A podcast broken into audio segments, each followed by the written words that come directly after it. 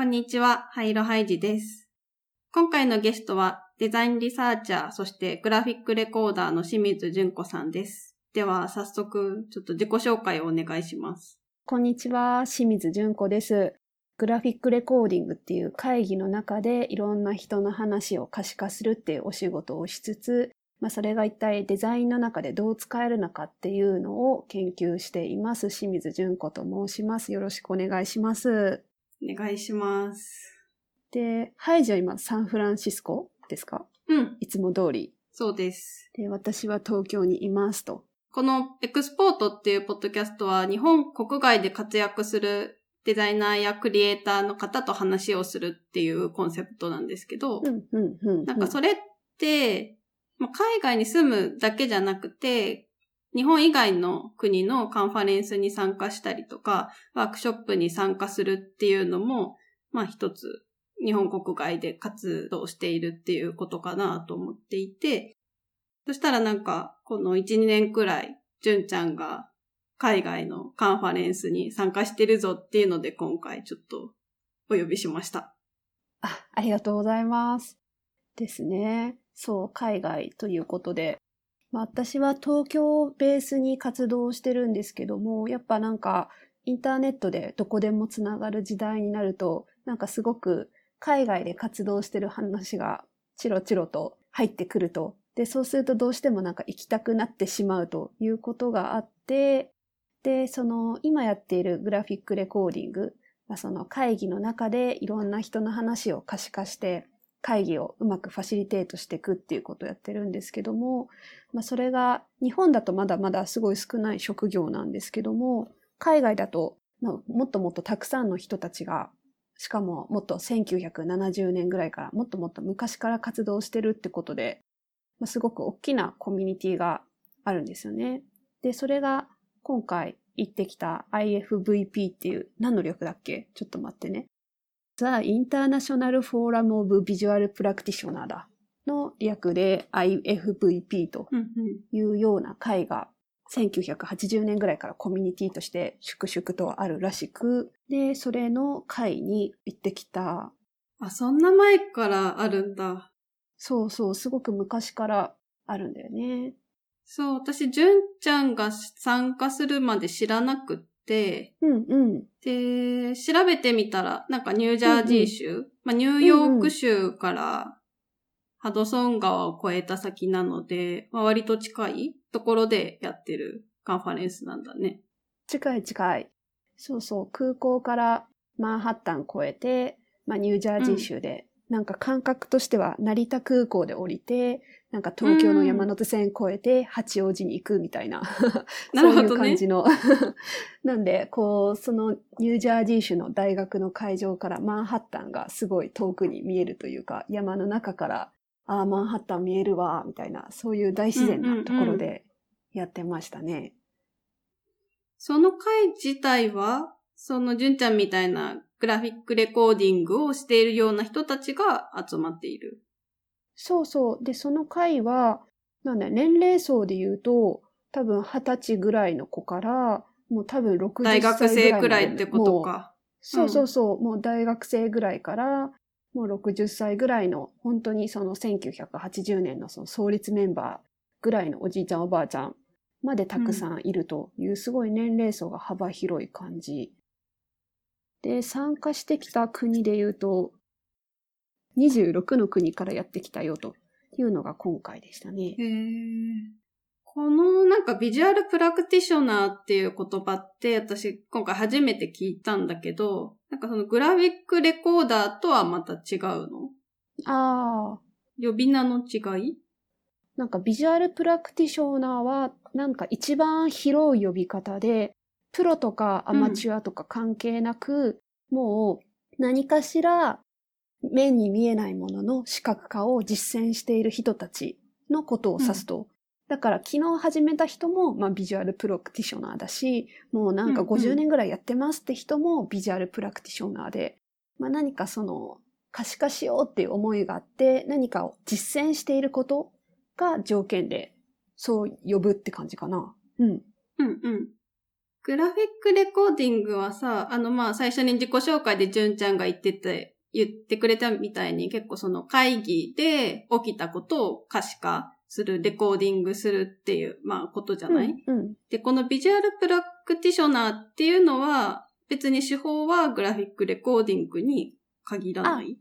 そう、限らず、例えばイラストレーターとか、データビジュアライザーとか、うん、グラフィックファシリテーターとか、地図作る人とか、もう何でも多分可視化する人はビジュアル実践してる人っていう、すごく大きなくくり。うんうんうん。料理人で言うと、まあ料理する人ってなった時に中華料理もフレンチもイタリアンも全部入るよみたいな、ジャンルとか経験こだわらず、ねうんうん、そうそうそう。だからある意味ハイジもビジュアルプラクティショナーかなと。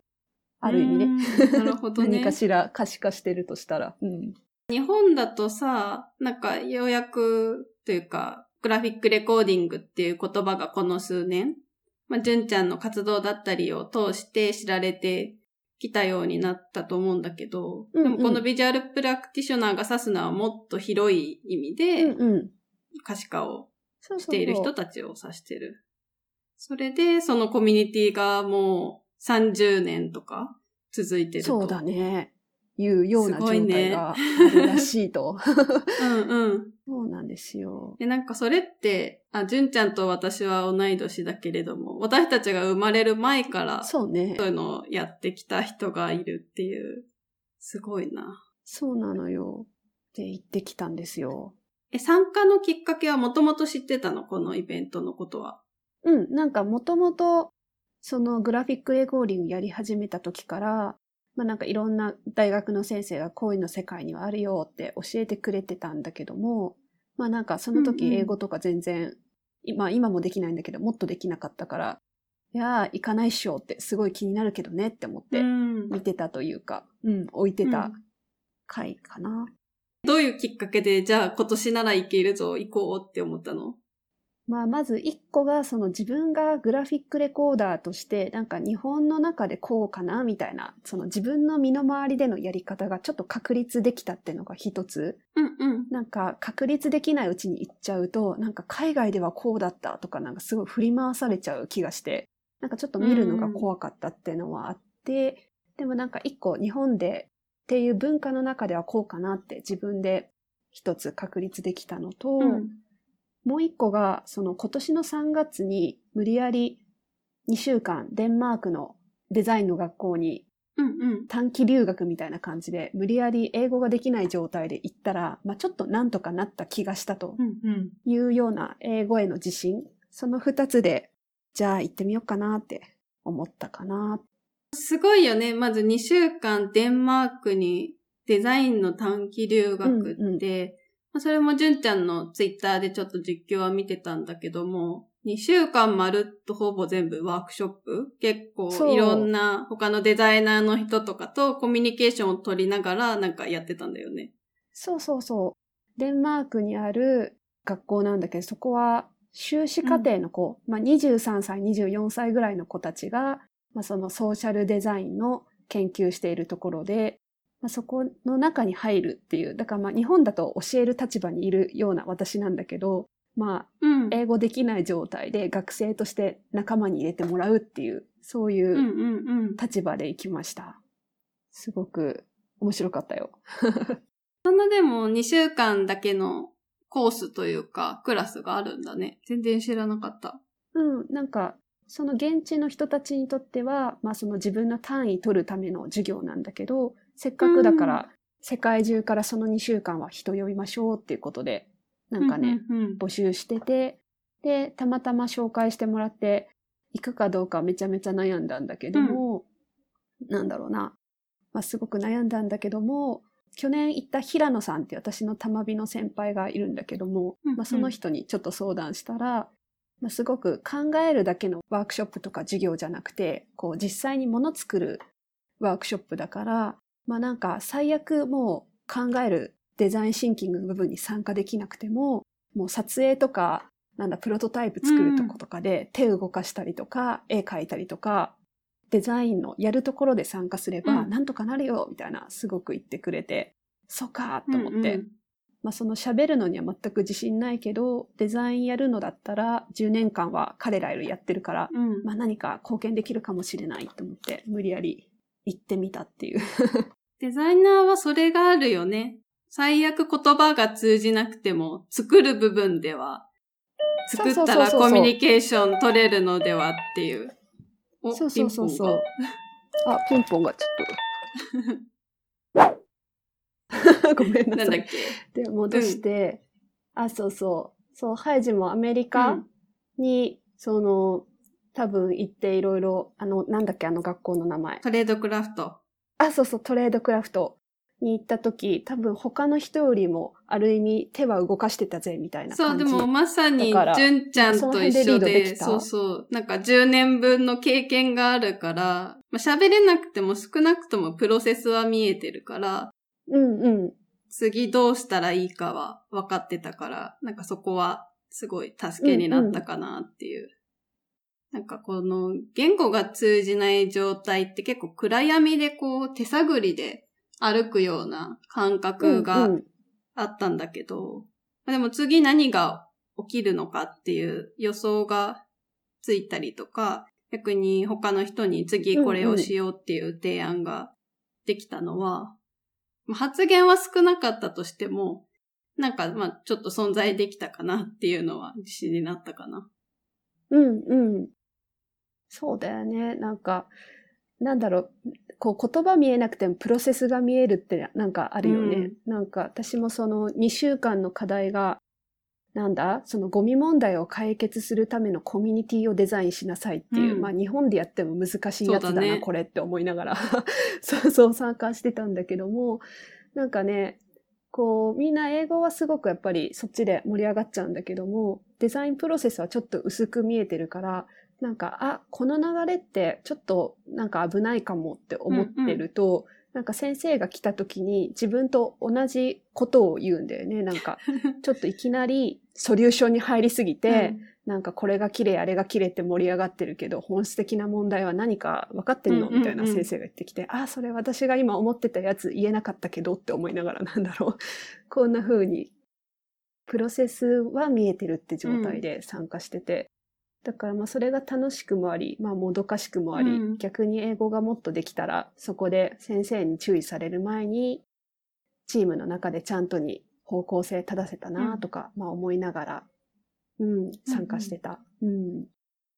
すごいね。でも1年間の間に、じゃあ2回目の海外でのカンファレンスワークショップの参加。そうそうそうそう。そうなんですよ。IFVP はさ、なんかどういう感じなの？基本的になんか聴講する感じなの、ああ。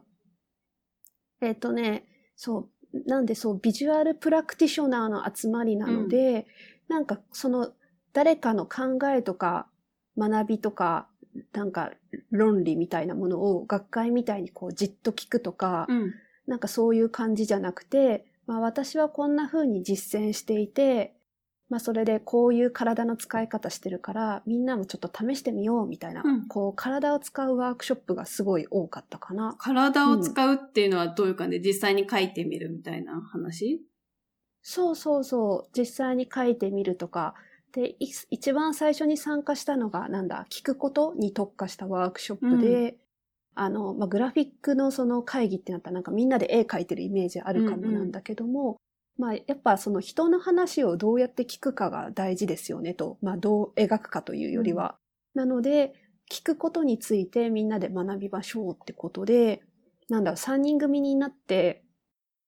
1人が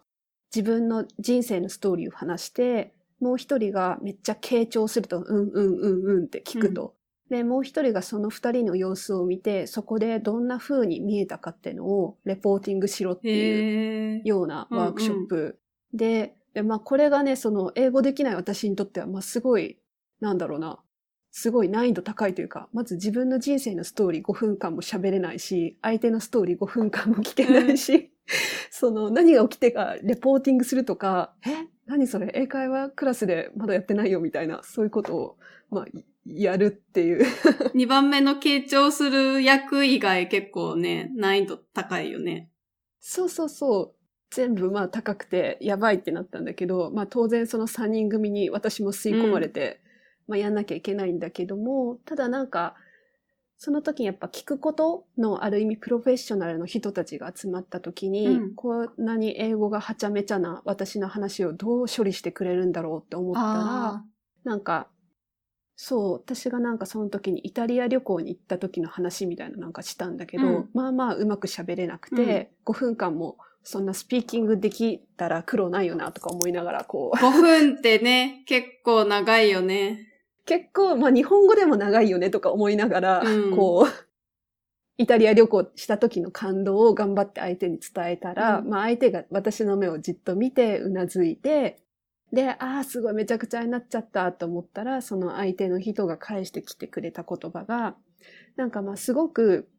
言葉が多分辛かっただろうけども、なんか僕にはこう聞こえたよと、なんかすごくこう石畳の上を君が歩いて、なんかいい匂いやいい音がするところをこう、なんか探求心に向かってこう歩いていく君の姿が僕には見えたよって言ってくれて、そんなこと1ミリも伝えられてないのに、石畳なんか一言も言えてないのに、なんかそうやって、そうそうそう、本当にそんなこと一言もなんか指摘に伝えてないのに、そうやってなんだろう、そうやって聞こえたよって返してきてくれることがやっぱすごく嬉しくて、うんうんで、まあそこまで言えてないけど、まあなんかそういったことが言いたいってのが、まあなんとなくあってて、で、あ、なんかこれが聞くことのプロフェッショナルの人の技なんだって思って、これだけはちゃめちゃで何も言えてない人の話をちゃんと真面目に聞いて、自分なりに解釈して、なんだ、返してくれるってこういうことなんだ、みたいな。なんだ、すごく感動したというか、すごいね。なんかこう、かけらとかけらをこう、拾って、こう、つないで、レポートするって、すごいね。そうそうそう、みたいなことを、まあこうやったりとか、であと音楽うんをなんかただ部屋の中で鳴らして、本当に音楽ね、こう歌ってる音楽を流して、で、それをじゃあみんなで書いてみようって。で、みんなすごい自由な表現で書いていく、本当に、なんだろうね、美術学校みたいな、うんうん。そういった描き方をやったりとか。うん。で、あとは違い。それぞれの違いを、なんだろう、ビジュアルで書くだけじゃなくて、位置情報で可視化してみようってことで、なんかみんなで一列に並んで、自分がリッチだと思う人は前へとか言って、そうすると20人ぐらいうちのあー面白い。3人がリッチ側に行って、で、この中でアジアに自分のアイデンティティがあると思う人って言ったらザーってまた出てっていう。で、この中でレズビアンの人、ゲイの人とか、まあ、結婚してる人とか、まあ、なんか結構聞きづらいというか、何か所属とかアイデンティティに関するものをどんどんどんどんファシリテーターが聞いてって、で、まあなんかそれに合わせて20人ぐらいの参加者が別れたり、戻ったり、一人だけになったり、まあ逆もあったりとか。で、なんかそういう風になんだろう、くくられたりとか、なんか自分がマイノリティになったり、マジョリティになったり、まあそういう風に変化する気持ちを、まあそれぞれがみんな感じたと思うけど、その時何を感じたみたいな問いかけをして、で、まあ多分孤独感とか、ちょっと優位性とかいろいろあると思うんだけども、それを円になって喋って、で、またそれを誰かが描き出すとか、うん。まあなんかそういうことをぐるぐるとやっていくと。面白いね。なんか、すっごいインタラクティブな、こう、それもまさにビジュアルの作り方だよそうね。ね。なんかこう、俯瞰して見たときにそれってまあある種グラフのようにきっとなってると思うんだけど、でもそれを平面のグラフで表現しようと思ったらただの丸だったりとか四角として扱われちゃうけど、その後どうだったって気持ちを聞くことで、こうね、ただのドットじゃなくて、そこにはちゃんと一人一人の人格があって、統計的にっていうか、このどっかに属すってこうグルーピングされちゃうけど、でもちゃんとここは違う気持ちだったり、考えを持っててっていうのが、その場で、その回を通じて可視化されてて、なんか今聞いてるだけでもすごいワクワクしたっていうか、すごい面白い試みだね。と、よかった。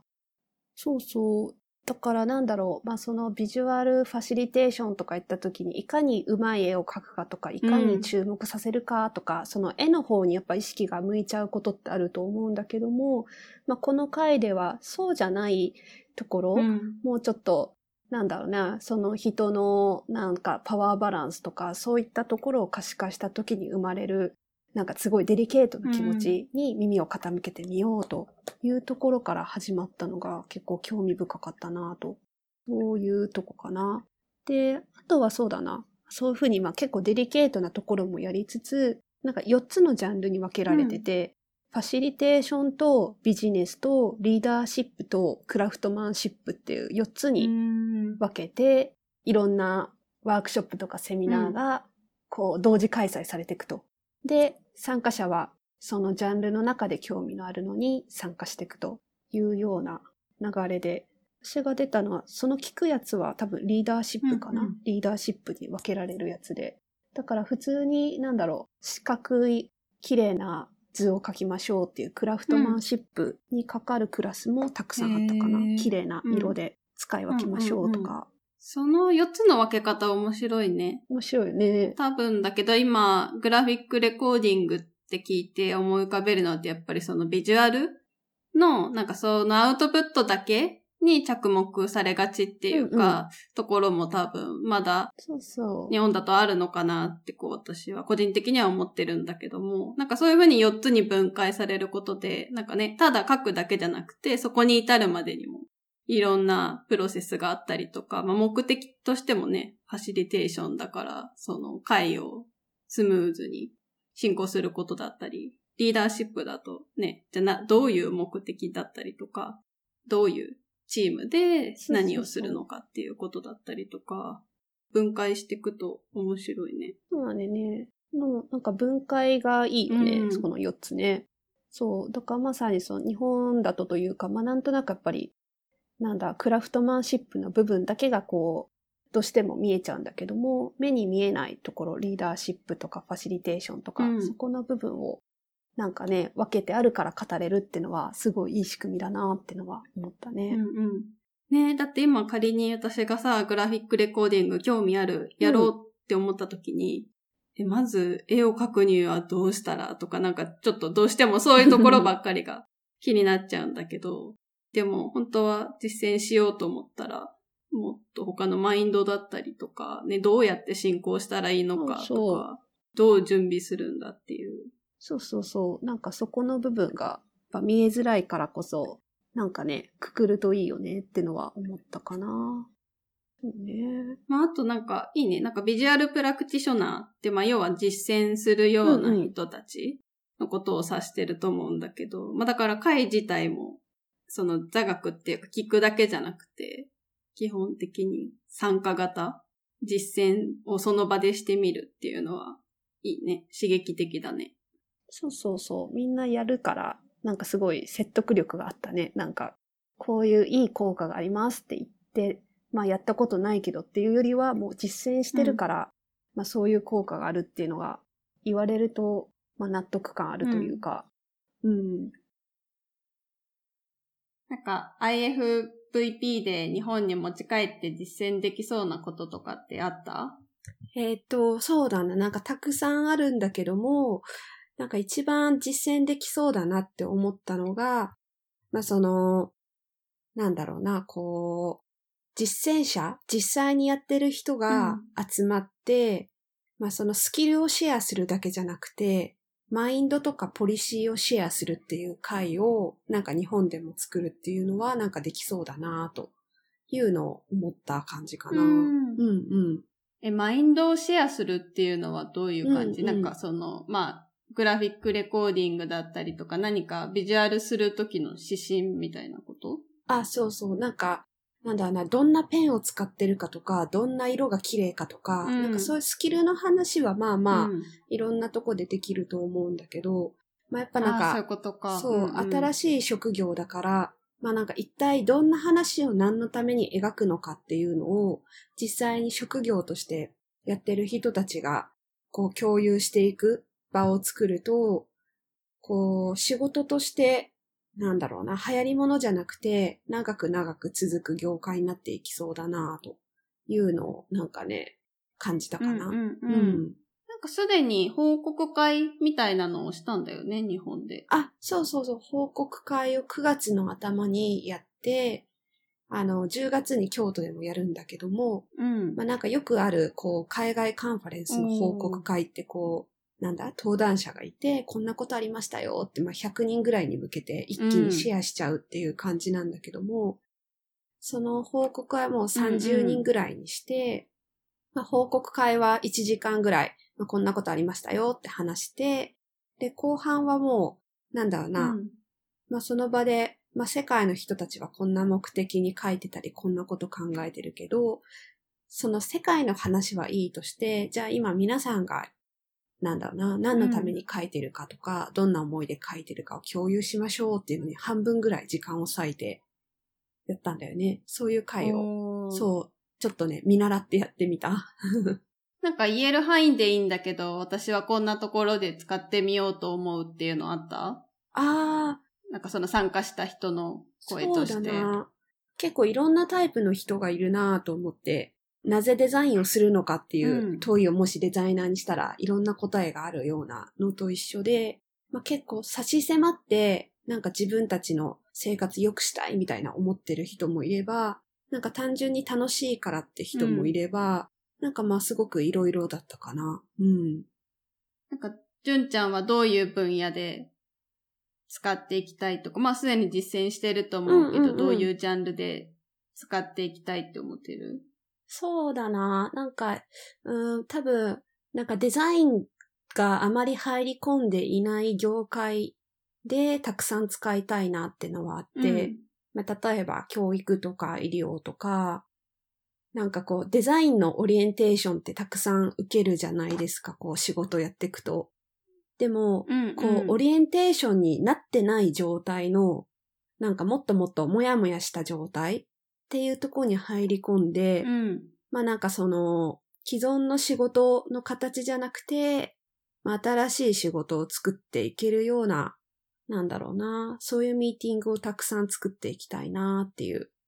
で、まあそれが巡って何か新しい仕事の発注になって誰かに届いたりとか、これオリエンっていうかどうしたらいいんだろうで放置されちゃってるようななんか問題 なんかこう、わかんないねって言って会社の中で消えちゃうような話とかを、まあどんどん書いて、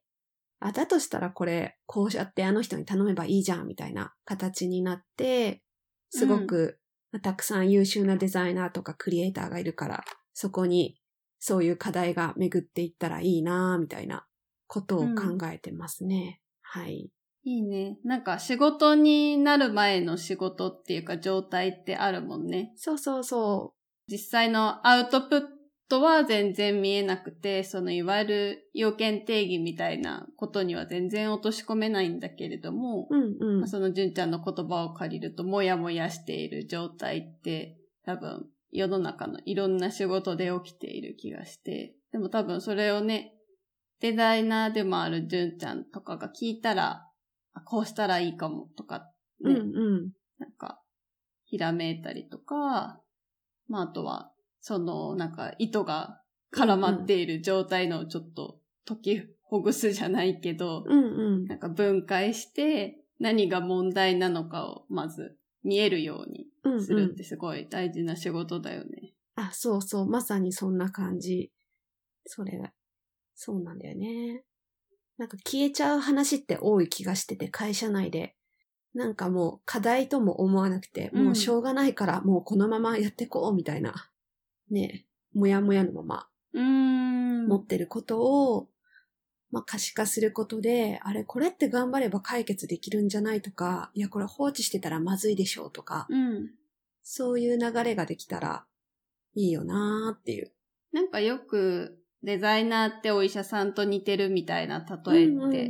なんかあると思うんだけど、うんうん、なんかね、多分今のその状況って、こうまあいろんな専門家、こういうのが得意なデザイナーです。私は内科、私は外科みたいなものってあると思うんだけど、うんうん、多分デザインを発注したことない人からすると、うん、まずどの科に行けばいいのか、そもそもこれは風邪薬で治るのではみたいな感じだよね。なんか、そうそう。そこに多分、かかりつけ医じゃないけど、なんかこう、専門の科に行く前に、こうまず診断してくれる人がいたらね、いいよね。そうね。だからなんかそういう意味では、あの、診断というか、なんかスキャニングというか、レントゲンしましょうみたいなとこあるかもね。とりあえず、なんかレントゲンして、なんかどこに影があるんですかねみたいなね。うんなんかそれを見えるようにしたいのかもしれないなって今話してて思った。うん。面白いね。まずレントゲンを取ろうっていう発想にも思い至らないケースが多いってことだもんね。そうだね。で取らないでね、痛くなってから気がつくというかね、なんかね。でも、痛いのにも慣れちゃったりするもんね、なんかこうね。わかんないけど、例えば虫歯とかもなんか、そうねん、なんか痛い気がするけど、うーん、みたいな。なんかね、じわじわ痛くなると、やり過ごしちゃうというか。う。うんん。そうね。我慢できちゃうもんね。清水純子さんゲストの回、後編へ続きます。